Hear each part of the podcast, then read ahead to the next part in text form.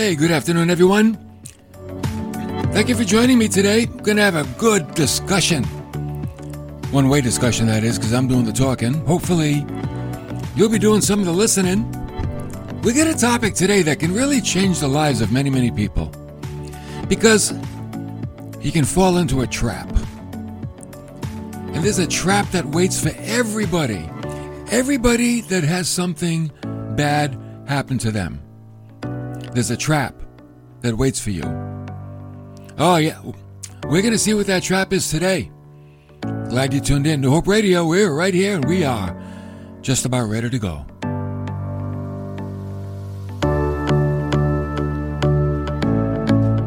What do you think that trap is? You know what it is? It's bitterness. Oh, yeah. The trap of bitterness. It's there. And it's there waiting to take over every life. And that's what we'll be looking at today. We're going to see what happens when bitterness takes over. What happens?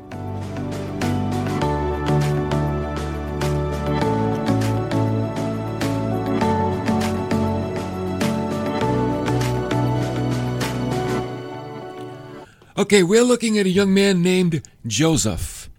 And uh, it's a little series we're going to be doing here on our radio show and podcast. By the way, you can get these radio programs on our podcast, The Hope Club. You can go to uh, our website, new hope c c dot t v. Scroll down, the podcasts are there.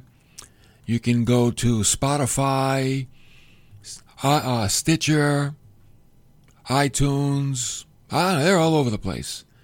Buzzsprout. And uh, we just try to make the Word of God available to you the best that we can. So I hope that you'll tune in and get a friend to listen as well, because they're really important messages. We're looking at the fall and rise of Joseph. First he fell, oh, but then he rose. And you know why? Because he learned from his mistakes. That's why we have to be the kind of people that learn from our mistakes. Now, this series about Joseph, it's it, you know what? It's really more about you and me. You know that? Because Joseph's story could be our story. It could be your story. It could be my story. And it teaches us, like I said, that we should learn from our mistakes rather than be defeated by them. What did he say? That it's better to learn from your mistakes than to be defeated by them. Last time we were together, we noted Joseph was the favorite son of his parents. And, you know, that caused some real jealousy among his eleven other brothers. And he had a couple of dreams. And he made the mistake of telling his brothers the dreams. And the basic interpretation of the dreams was one day they, they would all bow down to him. Well, that didn't go over very well. Now, you know, maybe the dream would be true one day, but truth must always be accompanied by grace. Ah, that's when you want to tuck away. Truth must always be accompanied by grace. Now, we noted that his brothers already didn't like him, and this just added gas to the fire. Oh, yeah, this is like, oh, we, you thought we hated you before, J- Joseph? Now we really hate you. And we saw that Joseph lacked three important essentials for life, and here it comes, for promotion. If you want to be promoted in life, you cannot lack these essentials. Number one, he lacked discernment, the ability to size up a situation and say the right thing. He lacked sensitivity. He didn't consider the impact of his words on his brothers and his parents when he told them about the dreams. Remember, grace and truth must travel together. And thirdly, he lacked maturity. His actions at that time proved that he wasn't yet ready for the promotion that God was going to give him. But one quality that Joseph did has, he did learn from his mistakes. See, don't let your mistakes defeat you. Let them be your teacher. Today we're going to see what happens when bitterness takes over. Oh, bitterness, you know what the Bible calls bitterness? A root. And it defiles everything.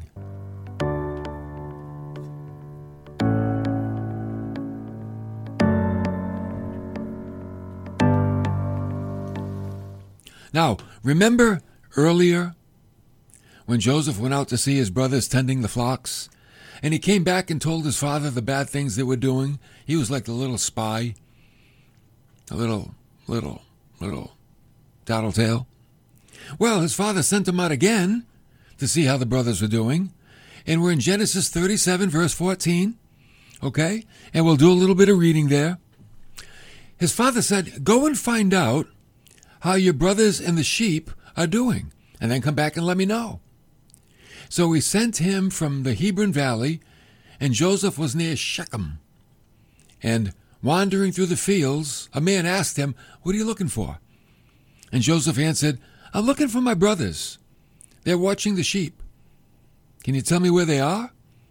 And the man said, "Oh, they're not here anymore. I heard them say that they were going to Dothan." So Joseph left, and he found his brothers in Dothan. Uh-oh. But before he got there, his brothers saw him coming. And here's what bitterness does. They made plans to kill him. See, when bitterness takes over, you are on a slippery slope to do something really bad.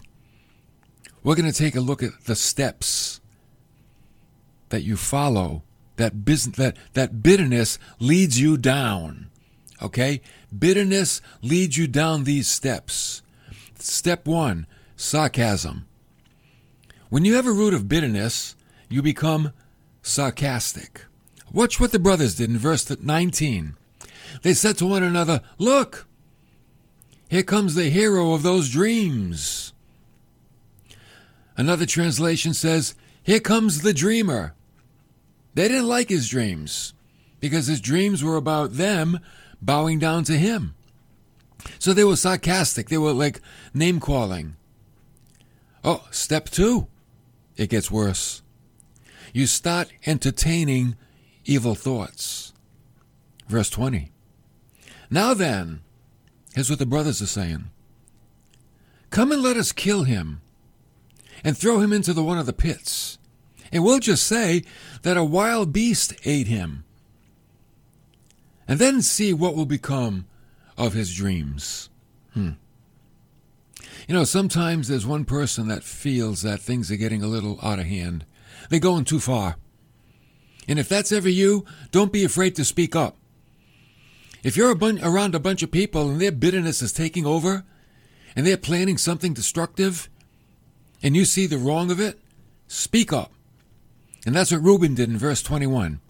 But Reuben, he heard this and he rescued him out of their hands. You know why? Here's what he said to the brothers. He said, "Man, let's not take his life. Don't you, you can't do that. Don't kill him." And then in verse twenty-two, Reuben further said to them, "Shed no blood."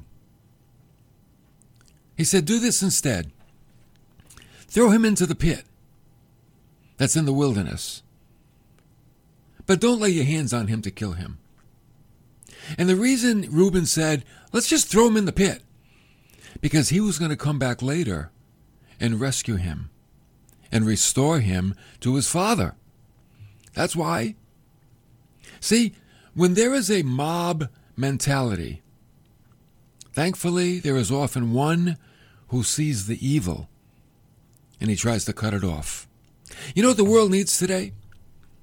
It needs people who stand up against the mob mentality. People who stand up for what's right, rather than be swept away by what's wrong. You know, it's easy to be swept away by what's wrong because it's like a river and it just carries you off. The mob, there's a lot of energy there, carries you off. You've got to stand up against it. And this is wrong.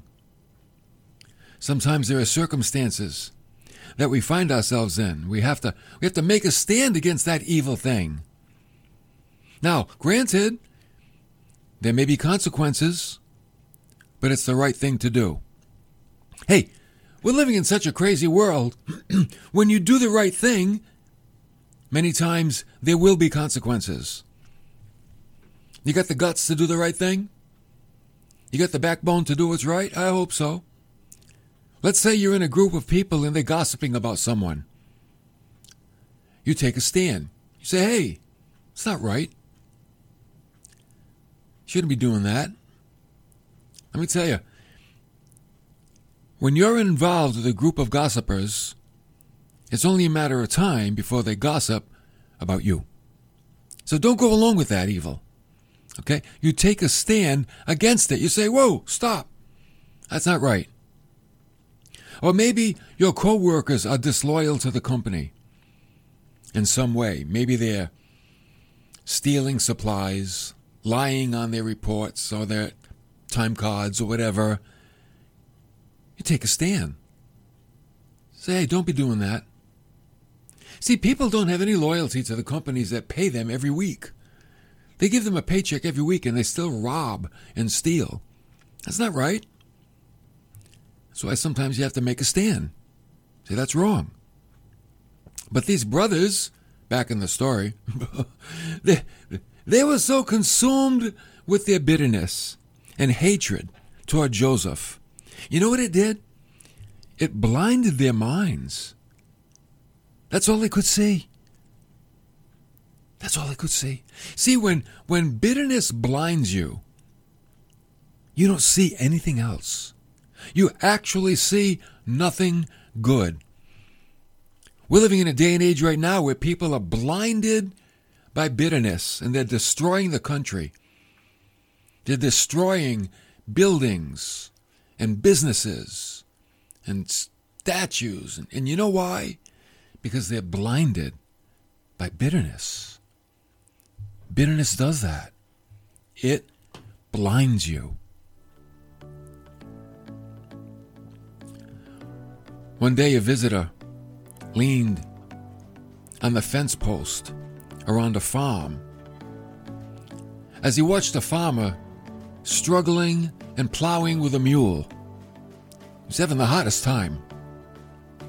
And the visitor said to the farmer, I don't mean to tell you how to run your business, but you could save yourself a lot of work by saying to the donkey, gee, or haw, instead of struggling like that with those ropes and fighting with them. The old farmer pulled a big handkerchief from his pocket. He wiped his face and he said, I reckon you're right, but this animal kicked me five years ago and I ain't spoken to him since. You know anybody like that? You know anybody that's been offended by someone and that's it? They drop the curtain. Haven't spoken to them since. You know that happens? You know, that happens in families. Siblings won't spoke to won't speak to each other for lifetimes. It happens at work. It happens, you know what? It happens in churches. Wherever there's people. Wherever there are people that don't know how to resolve conflict, they drop the curtain and they end the relationship. That's what they do. And they become bitter. Bitter is not better. That's a good thing to remember. Bitter is not better. Okay? It's worser. Bitter is worser. I can make up my own words. It's my show. But it's not better. Someone said, if you want to be miserable, then hate somebody. That's true.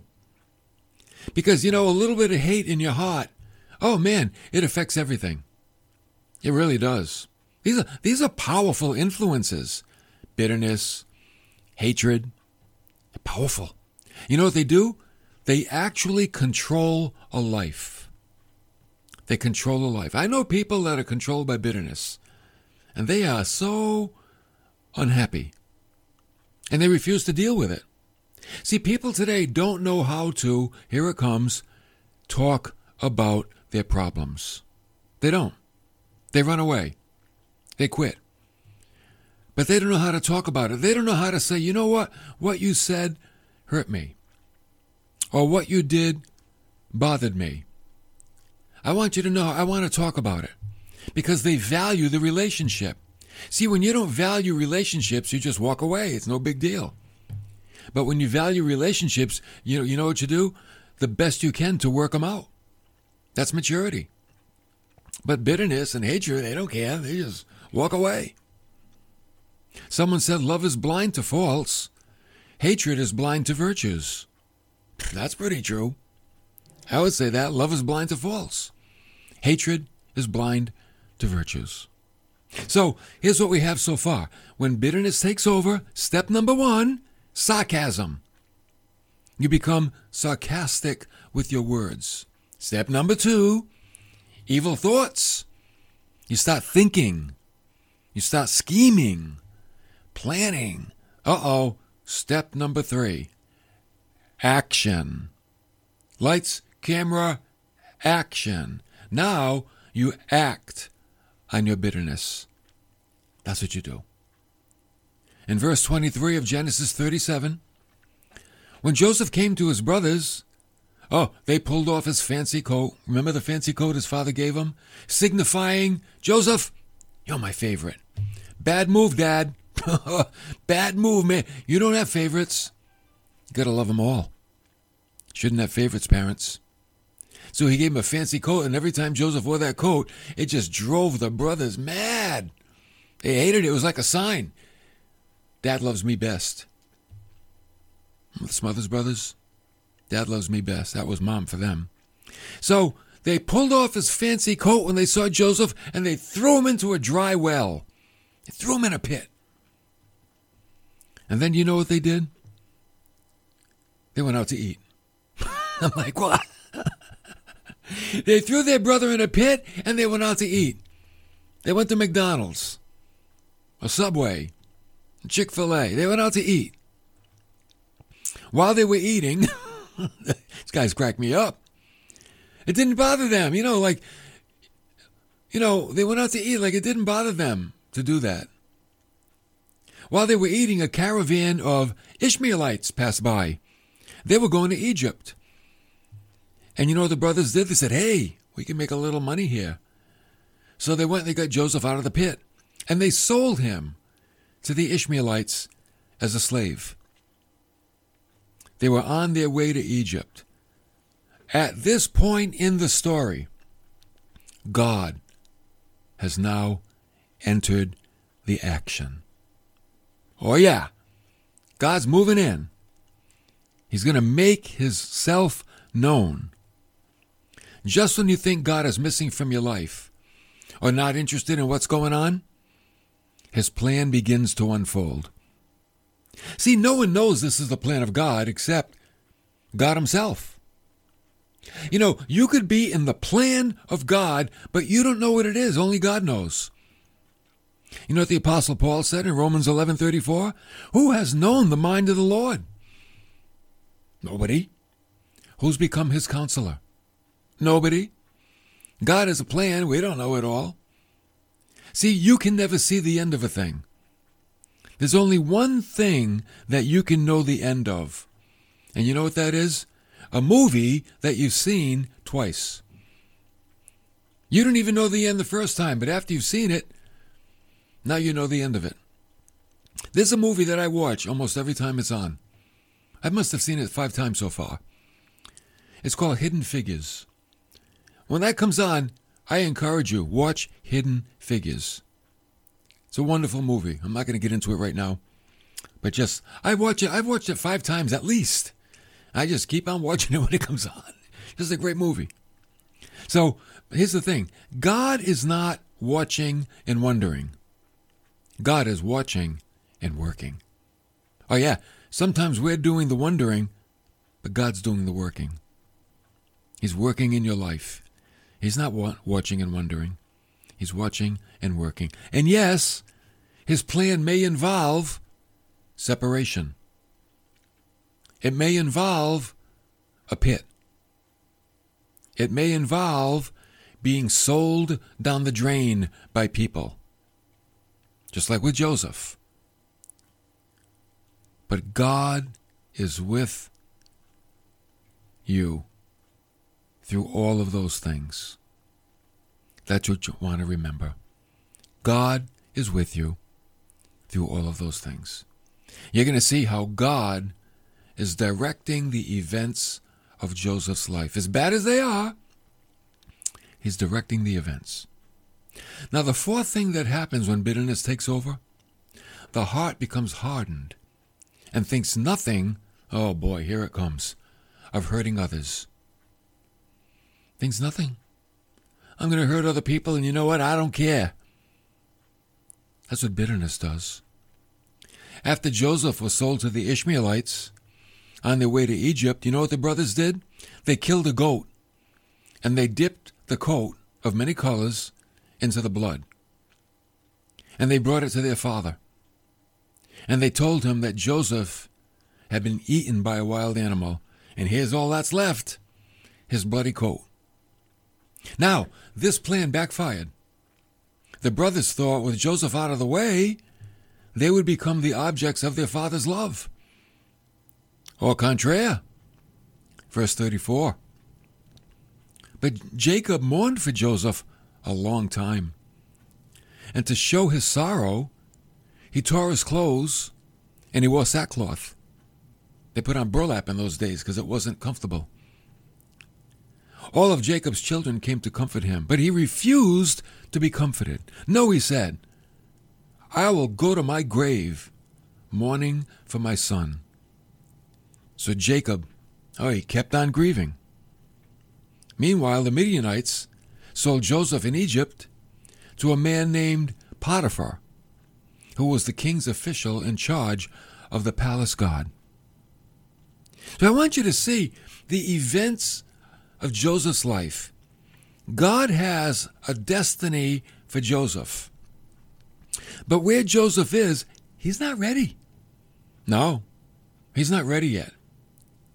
So God is going to do some humbling in the life of Joseph. Some people believe that Joseph was a righteous little boy, and all these things that happened to him he didn't deserve. I see it differently. I see Joseph as a spoiled little brat, and though God had great plans for him, he had to learn some life lessons. Because remember, he flaunted not one dream, but two. He, he said his older brothers would bow down to him, and his mother and father would bow down to him. He was insensitive. He was immature. He had a lack of discernment. He wasn't ready for the promotion that God, and believe me, hey, this promotion, he was going to be like vice president of the world, basically. So he, God had to do a lot of work in Joseph in order to prepare him. So this is where we leave Joseph right now. He went from a pit to a caravan, from a caravan to a strange land. He's in a strange land, and now he's in a strange house. The brothers, get this now, the brothers had become a prisoner to their bitterness. Joseph had become a prisoner of God. Think about that. Bitterness is controlling the brothers. God is controlling Joseph. When we can find ourselves in the very same place, you have the same option. You can be a prisoner of your bitterness, or you can become a prisoner of God. Which one do you think is going to have a better outcome? Bitterness defiles. Bitterness is a root, the Bible says. And you know what the root does? It supplies strength to the rest of the bush, the rest of the tree. So whatever's in the root goes through the tree. So if bitterness is like a root, and you've got a bitter root, it's going to come up and infect everything.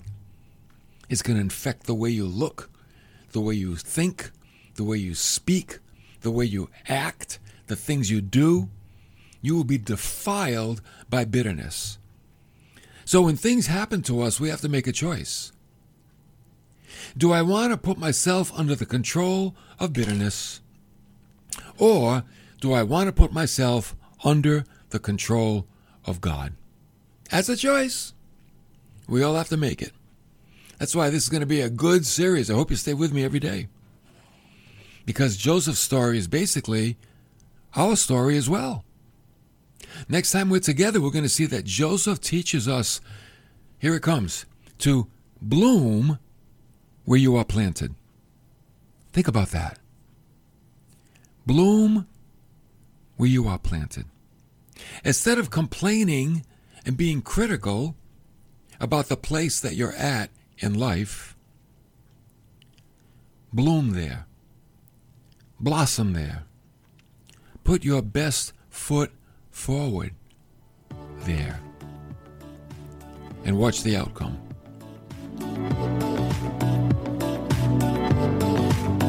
Hey, let me remind you again, you can catch these programs later on our podcast, The Hope Club. Join The Hope Club. You can go to iTunes and Spotify and just type in The Hope Club. You can also go to our website at new hope c c dot t v. Scroll down a little bit. I'll get this message up there this afternoon. And we're going to stay right up to date because this is going to be life-changing. So stay with us. Don't forget Open House Academy of Higher Learning this Saturday and Sunday. Find out about a Christian education for your child. Saturday from ten to twelve, Sunday twelve to two. Just come and get the information, meet the teachers, check out the classroom, look at the curriculum. We will have school every day. That's right. Every day. Okay? Thank you for coming along today. Don't forget to support New Hope Radio and pray for us as well. We'll see you tomorrow for more of New Hope Radio.